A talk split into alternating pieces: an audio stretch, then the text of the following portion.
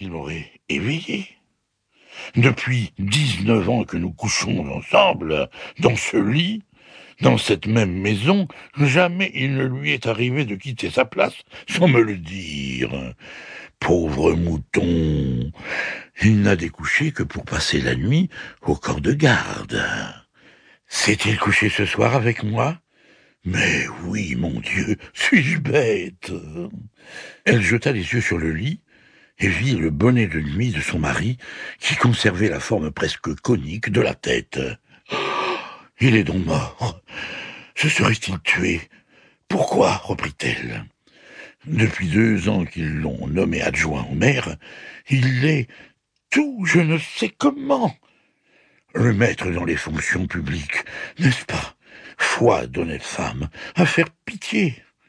Ses affaires vont bien. Il m'a donné un châle. Elles vont mal peut-être? Bah, je le saurai. Sait-on jamais ce qu'un homme a dans son sac? Ni une femme non plus. Ça n'est pas un mal. Mais n'avons-nous pas vendu pour cinq mille francs aujourd'hui? D'ailleurs, un adjoint ne peut pas se faire mourir soi-même.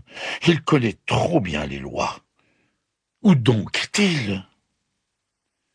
Elle ne pouvait ni tourner le cou, ni avancer la main pour tirer un cordon de sonnette, qui aurait mis en mouvement une cuisinière, trois commis et un garçon de magasin.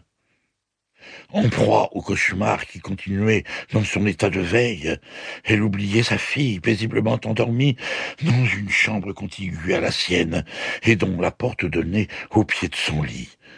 Enfin, elle cria Birotteau et ne reçut aucune réponse. Elle croyait avoir crié le nom et ne l'avait prononcé que mentalement. Aurait-il une maîtresse? Il est trop bête, reprit-elle, et d'ailleurs, il m'aime trop pour cela. N'a-t-il pas dit à madame Roguin qu'il ne m'avait jamais fait d'infidélité, même en pensée?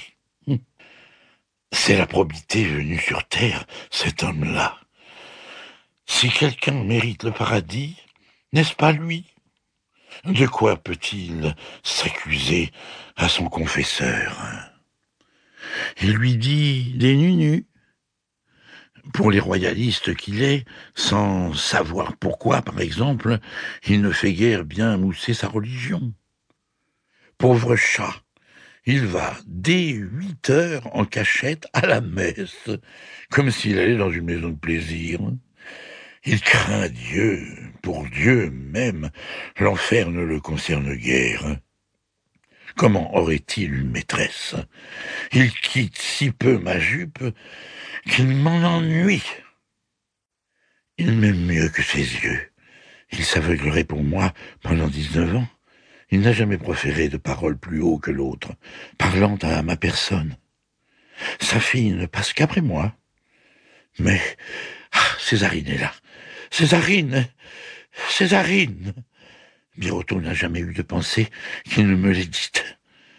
Il avait bien raison quand il venait au petit matelot de prétendre que je ne le connaîtrais qu'à l'user. Et plus là, voilà de l'extraordinaire.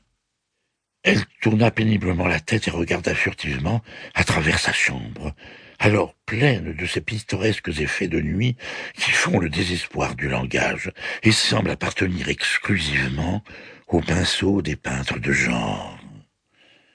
Par quel mot rendre les effroyables zigzags que produisent les ombres portées, les apparences fantastiques des rideaux bombés par le vent, les jeux de la lumière incertaine que projette la veilleuse dans les plis du calicot rouge? Les flammes que vomit une patère dont le centre rutilant ressemble à l'œil d'un voleur.